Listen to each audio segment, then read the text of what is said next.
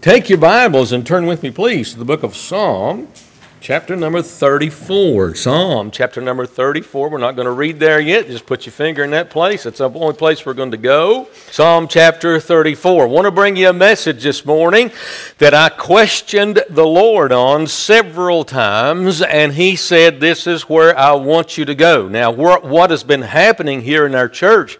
Since before we had revival was God has been meeting with us. We've had some great services, and the Spirit of God has just moved in such a way.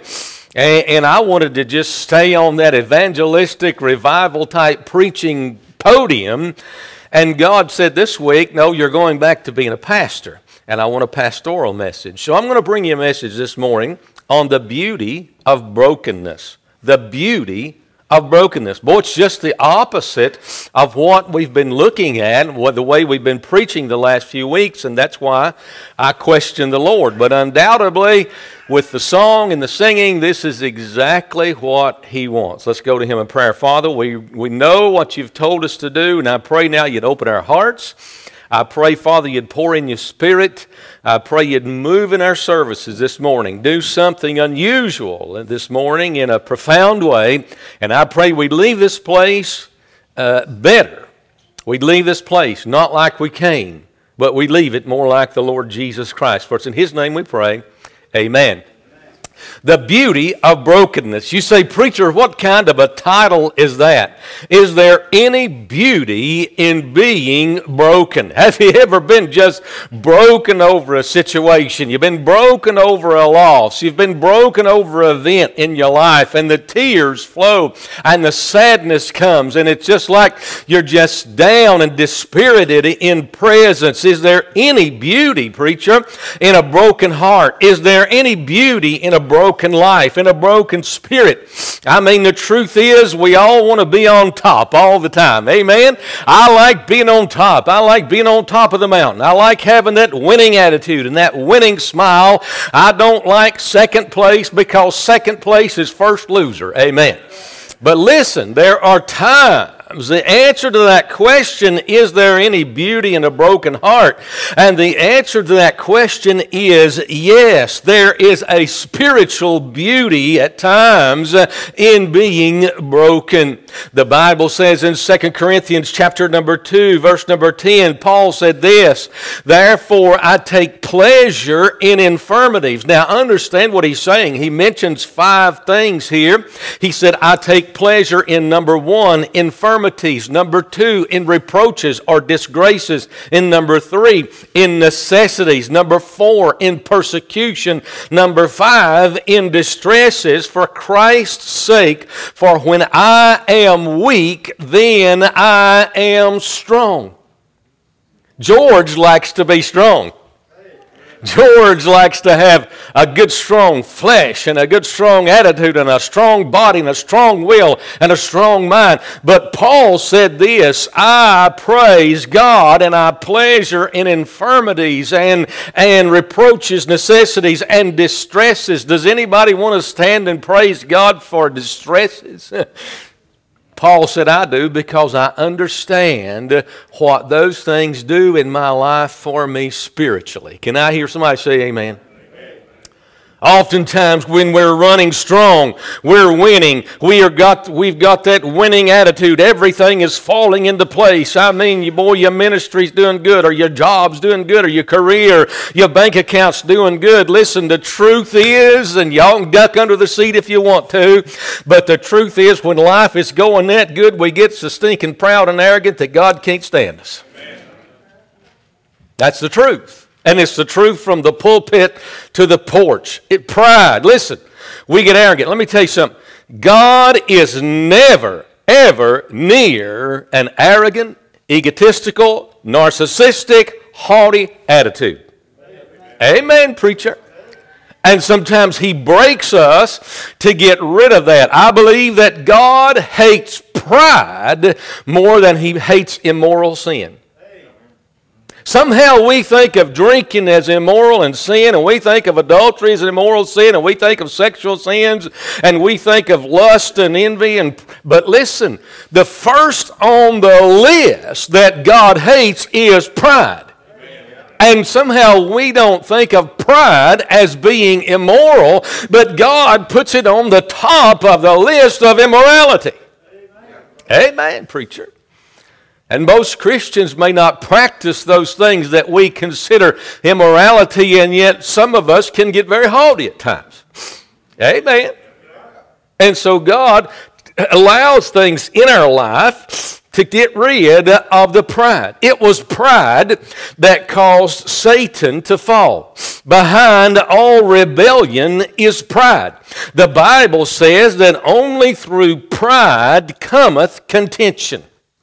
You got a problem with a coworker? Is there contention in your home? Is your marriage on rocky ground? Uh, is there problems at work, problems at school, problems in society? The Bible says there's only one reason behind that, and it is pride. Amen.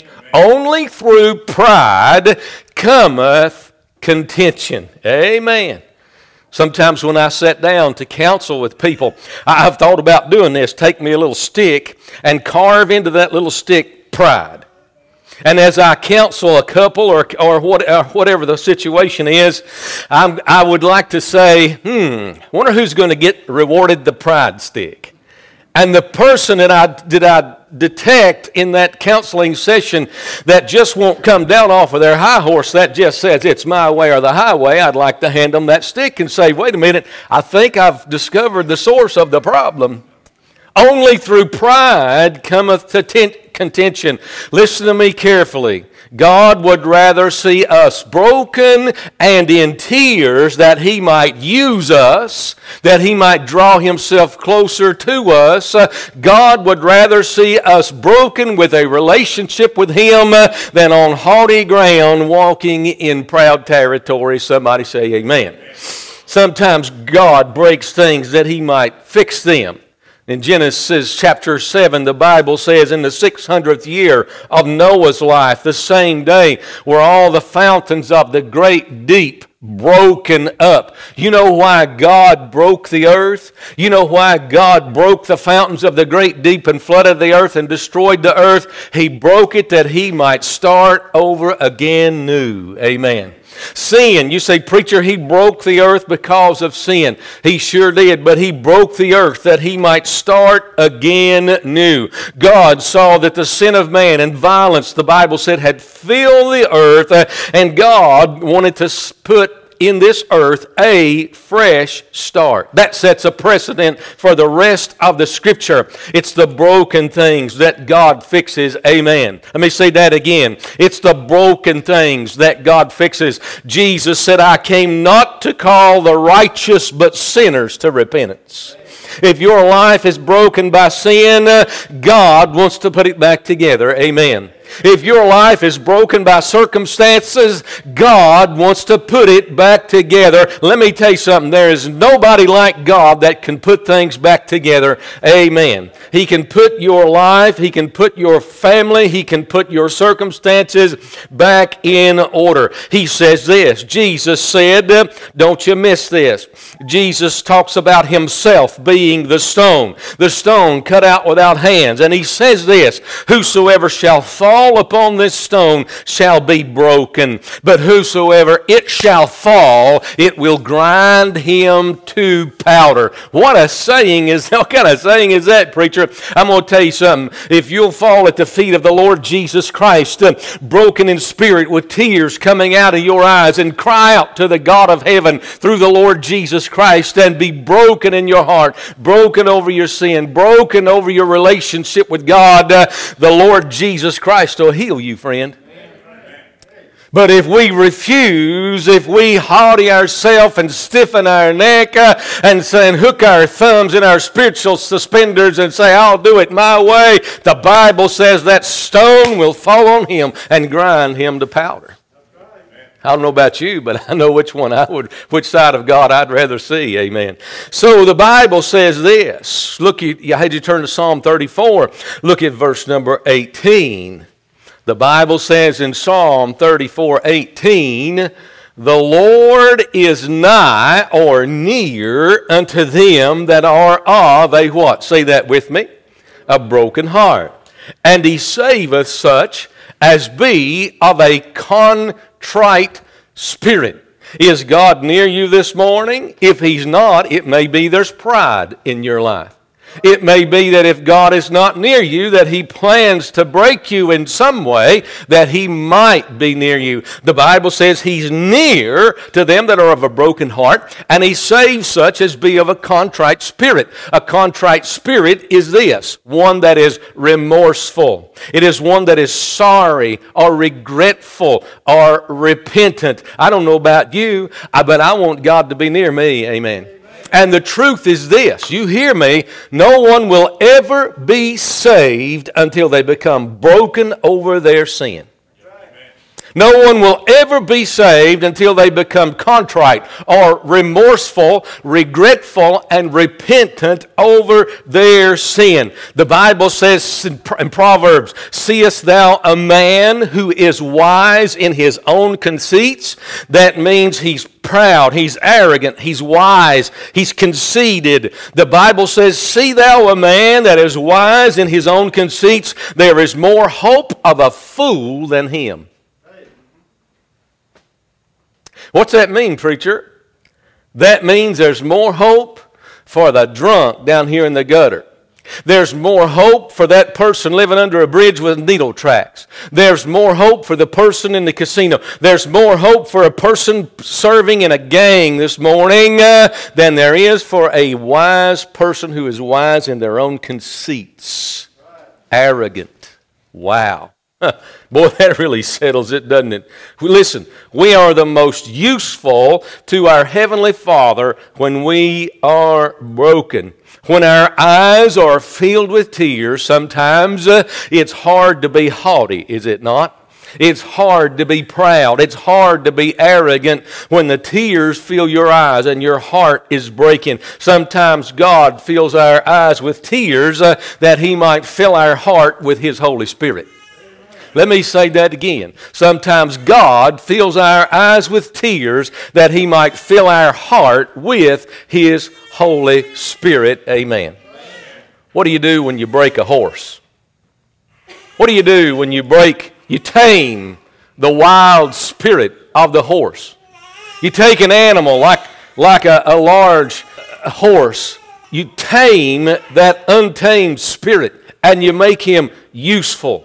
There's, when you look at that horse, there's potential in that animal. He's strong. He's beautiful. We admire his, his strength. We admire his beauty. But you have to break his spirit in order to utilize that horse. Amen. There's so much potential. You tame that wild beast in order that it becomes a blessing. You can harness him, you can work him, you can use him, you can utilize him. Amen. The first horse I ever owned had a blaze face. That thing was mean as a snake and that thing would kick you, it would buck you, you couldn't ride it. I don't care what you did. You could feed it one minute and pet it one minute, and it'd knock you down the next. Uh, I mean, that, that horse was just, it was a hay burner. It was absolutely useless. I could not develop a relationship with that horse. And then I finally got some horse sense. Horse sense, there's a whole, there's a whole definition to that. And I traded that thing for a little babe. Babe was a black horse, and boy, she was beautiful. I mean, she was muscles ripped all over her. Her neck was about that wide at the top, but Babe had been broken. And Babe was broken right. And I could go down at the barn. I didn't even need a saddle. I didn't even need a bridle. I'd grab a hold of her halter. And uh, if you don't know anything about horses, a, halter doesn't even go in her mouth. It just goes around. I could grab that halter, swing up on her bare back. I could ride her, and she was so gentle. She was so sweet. You talking about a relationship now. I had a relationship with that horse. I mean, I carried her, I fed her, I could walk behind her, I could swing under her belly, I could do anything I wanted, and Babe was just as sweet as she could be. You know why? She'd been broken. And God wants that relationship with us. Amen. And sometimes God has to break our stubborn will. Boy, you don't like this kind of preaching, do you? Sometimes God has to break our stubborn will and put us in circumstances until we surrender to His will. Somebody say amen. amen.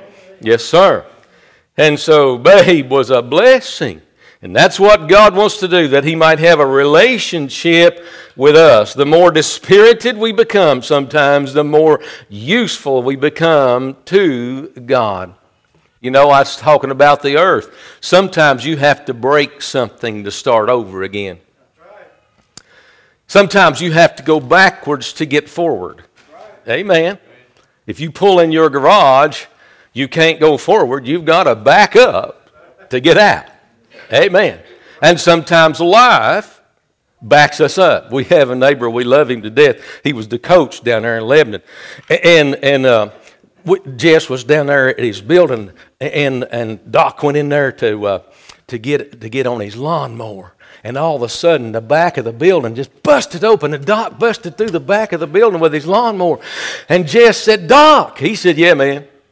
He said, Doc, are you okay? He said, Yeah, man. He said, What happened, Doc? He said, I thought I had that thing in reverse. Sometimes you got to go backward to get forward. Sometimes our flesh has to be moved out of the way. Sometimes it's best for God to break our wheels uh, and wash our eyes. The old song says this uh, He washed my eyes with tears that I might see. Pastoral message. Amen. Some of the greatest witnesses for the Lord Jesus Christ have not come from the pulpit with a strong preacher. Some of the greatest witnesses for the Lord Jesus Christ have come from the sick bed of someone suffering with a disease. And God has broken them, and they have a witness, and they're willing. That brokenness has allowed their witness to come out. Oh my, they have a sweeter spirit, they have a closeness to God. M.R. DeHaan said it like this uh, He said, We have no right to, to believe that God will do anything with our lives until He has broken us. He went on to say something very deep, and I, I'm going to give it to you. He said this Man's disappointments are God's appointments. Let me say that again. He said, Man's disappointments are God's appointments. Tragedies are a blessing in disguise. They are God's opportunity to express His love and His grace. A life that has been afflicted is the most effective. You know, we can easily praise the Lord for the roses in life. Boy, I sometimes I count my roses. I mean, boy, I praise God for the roses in my life but it's hard to praise God for the thorns. Amen. We ought to praise God for the thorns. Thorns keep us wary. Thorns teach us the lessons of life. It was the sin that brought on the thorns to this world. Thorns crown the head of the Lord Jesus Christ. Thorns are God's way of testing and trial. And God, listen, sometimes allows these things in our life that He might make us when we get through the thorns and we get up the stem and we get to the rose. God makes makes us more appreciative of the beauty of that rose. Amen, preacher. You take a plow. I just recently did that.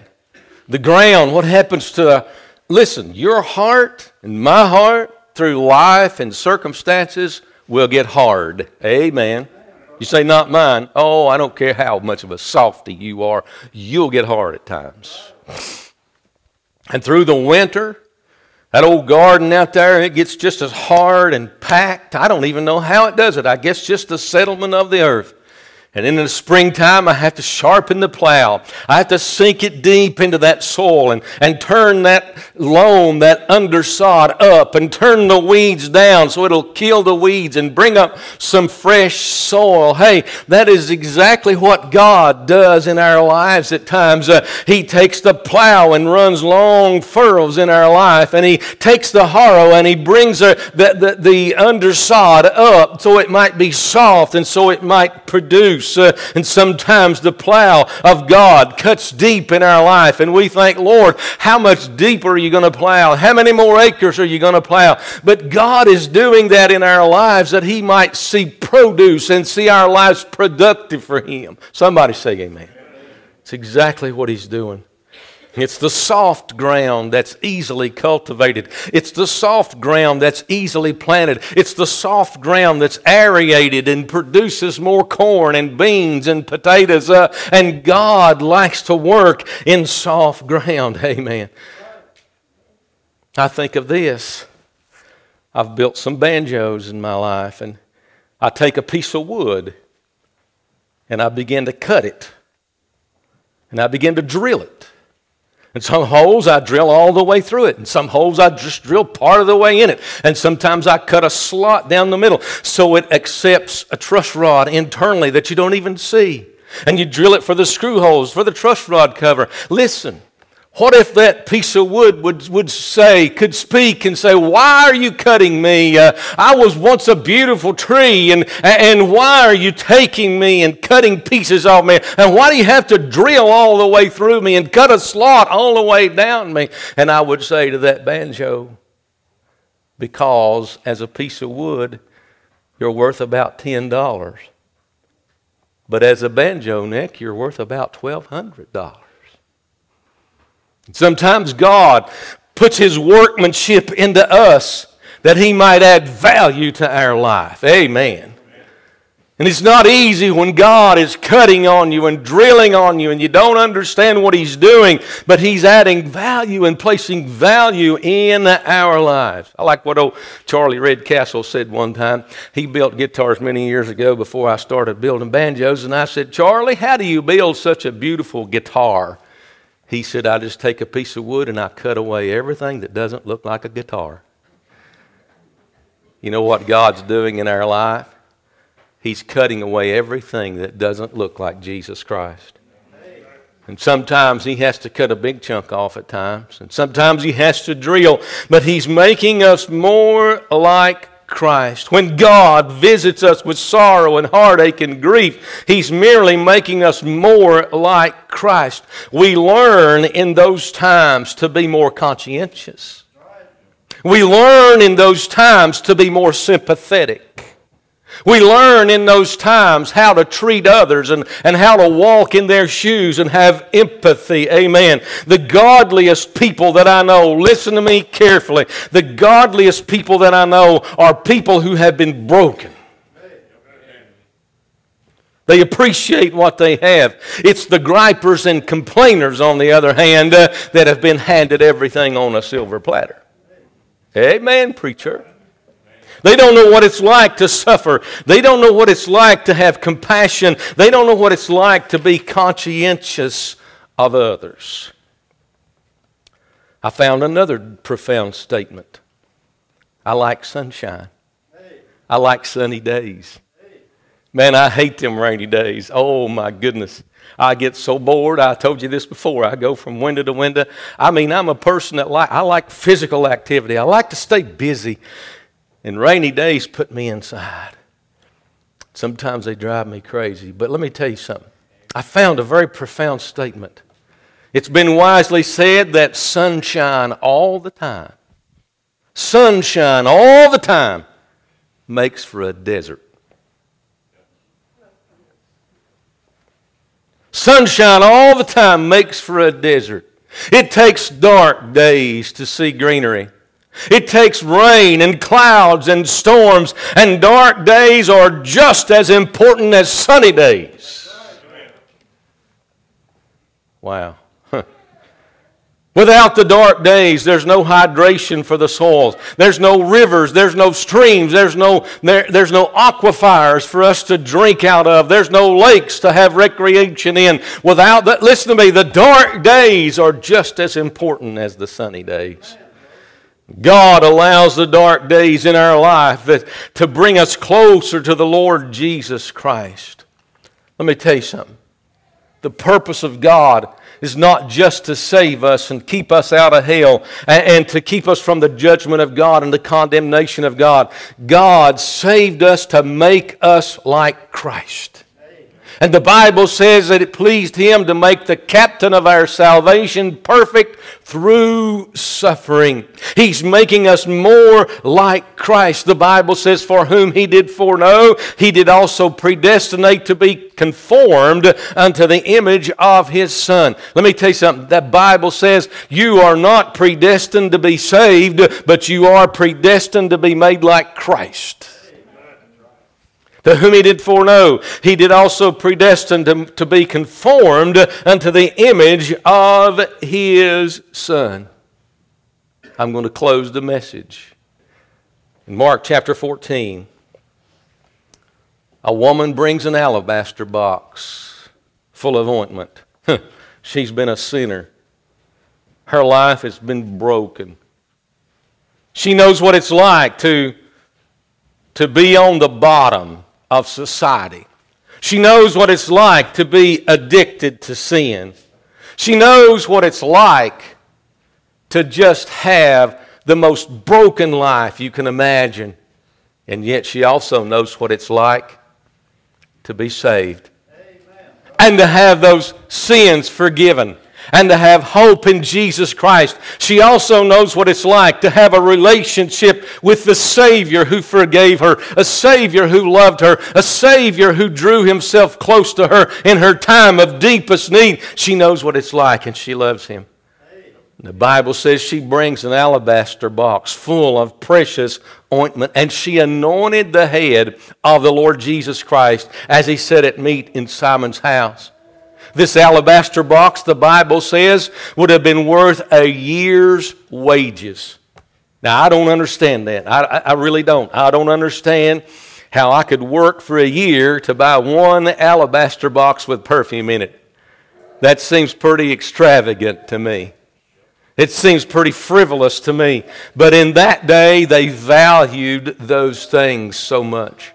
And she brought the most valuable thing in her life to the Lord Jesus Christ an alabaster box. That alabaster box was made out of marble, sealed with a wax seal. The only way to get rid or to, to remove the, the perfume, the ointment on the inside, was to break that box. And she brings the most valuable, the most important thing in her life. She brings it to the Lord Jesus Christ. She willingly breaks it open and pours it over his head. That's love. That's commitment. That's devotion. This was a picture of a woman who was giving it all. This woman was a sinner and now wants to express her love. Let me give you four things this shows us, and we'll close. First of all, she gave the Lord all she had. Somebody asked me a question the other day. I forget somebody called me, I forget who it was. And they said, Now, uh, uh, we've got some widows that are on Social Security in our church, and, and should they tithe? We've had that discussion. I said, Well, let's go to the Bible. I said, Jesus watched a widow who was, had a very meager living, and the Bible says she went by the temple and she cast in two mites, which was everything she had. And Jesus looked at that woman who did that and he said, She gave more than them all. She gave more than the rich men who were dumping their pockets. She gave more than those who were wealthy, who were donating to the temple. She gave what she had.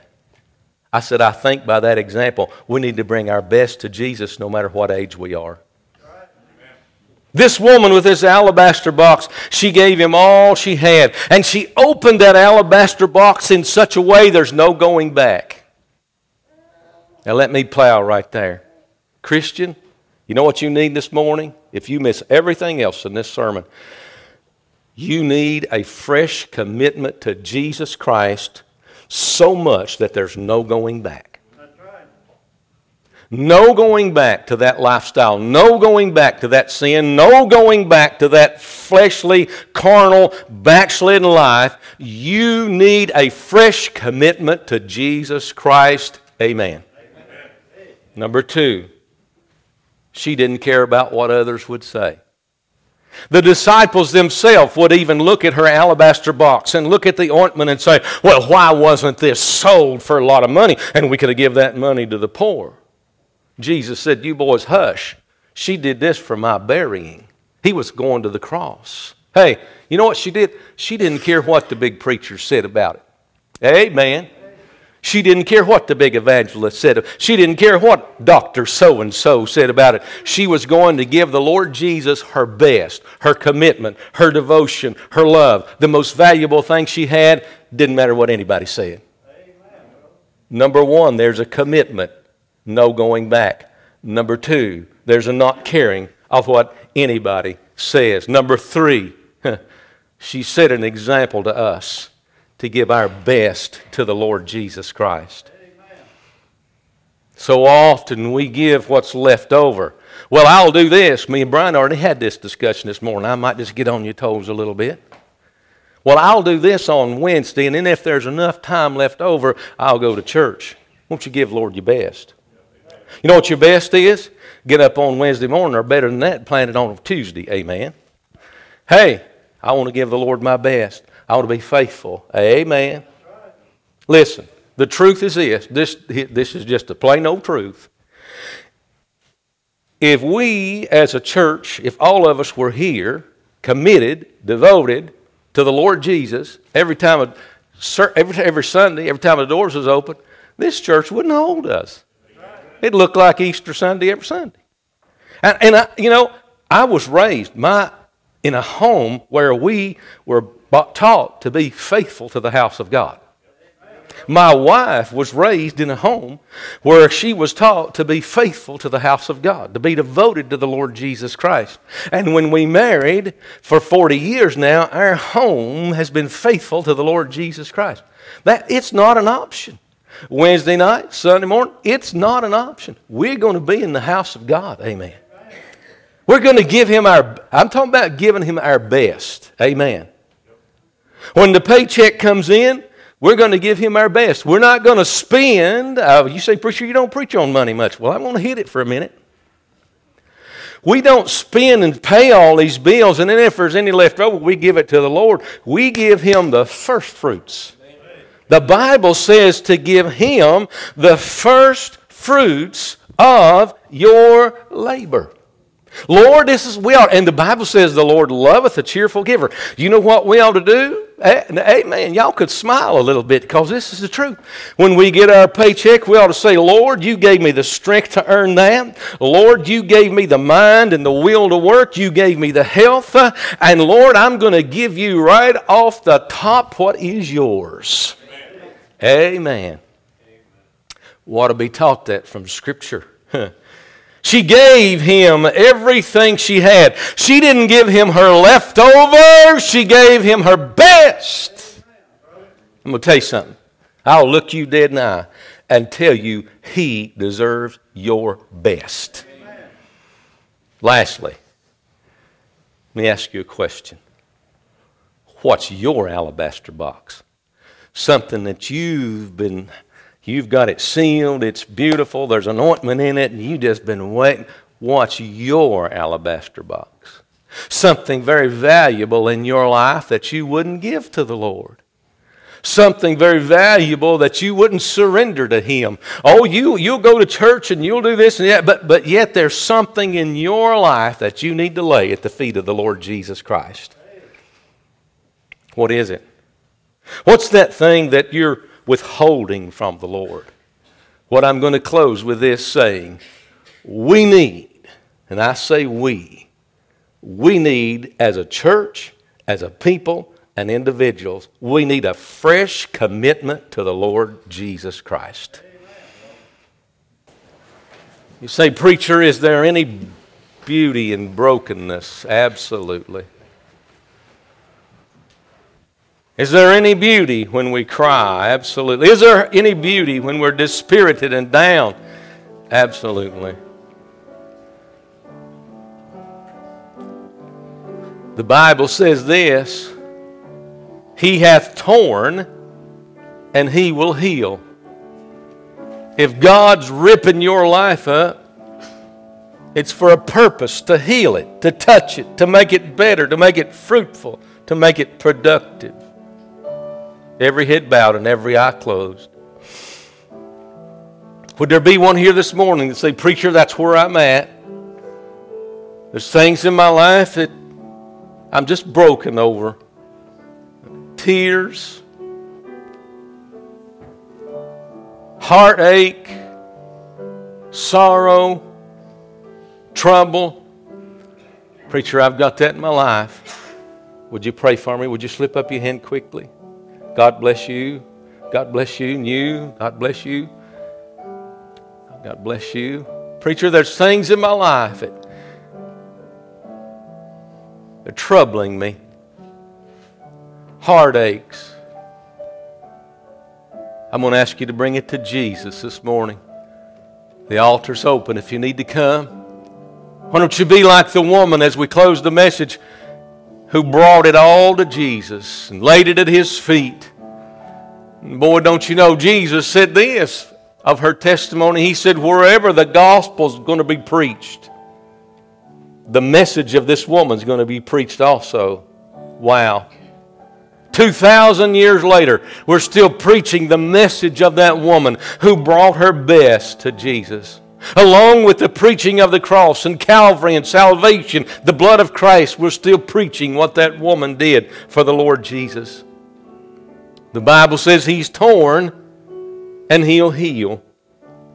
He said, Job said this When he hath tried me, I shall come forth as gold. God's broken you to get your best. God's broken you to make you more valuable. God's broken you that He might have a deeper, more meaningful relationship with you. The Bible says all things work together for good. Amen. To them who love the Lord and who are the called according to his purpose. Amen.